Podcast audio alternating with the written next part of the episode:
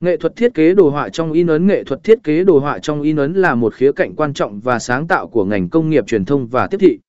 Được biết đến như một hình thức nghệ thuật kết hợp giữa sự sáng tạo và khoa học, nó nhấn mạnh sự tương tác giữa màu sắc, hình ảnh và thông điệp để tạo ra các sản phẩm in ấn độc đáo và gây ấn tượng y giới thiệu a mục đích của việc thiết kế đồ họa trong in ấn giới thiệu mục tiêu chính của việc thiết kế đồ họa trong lĩnh vực in ấn.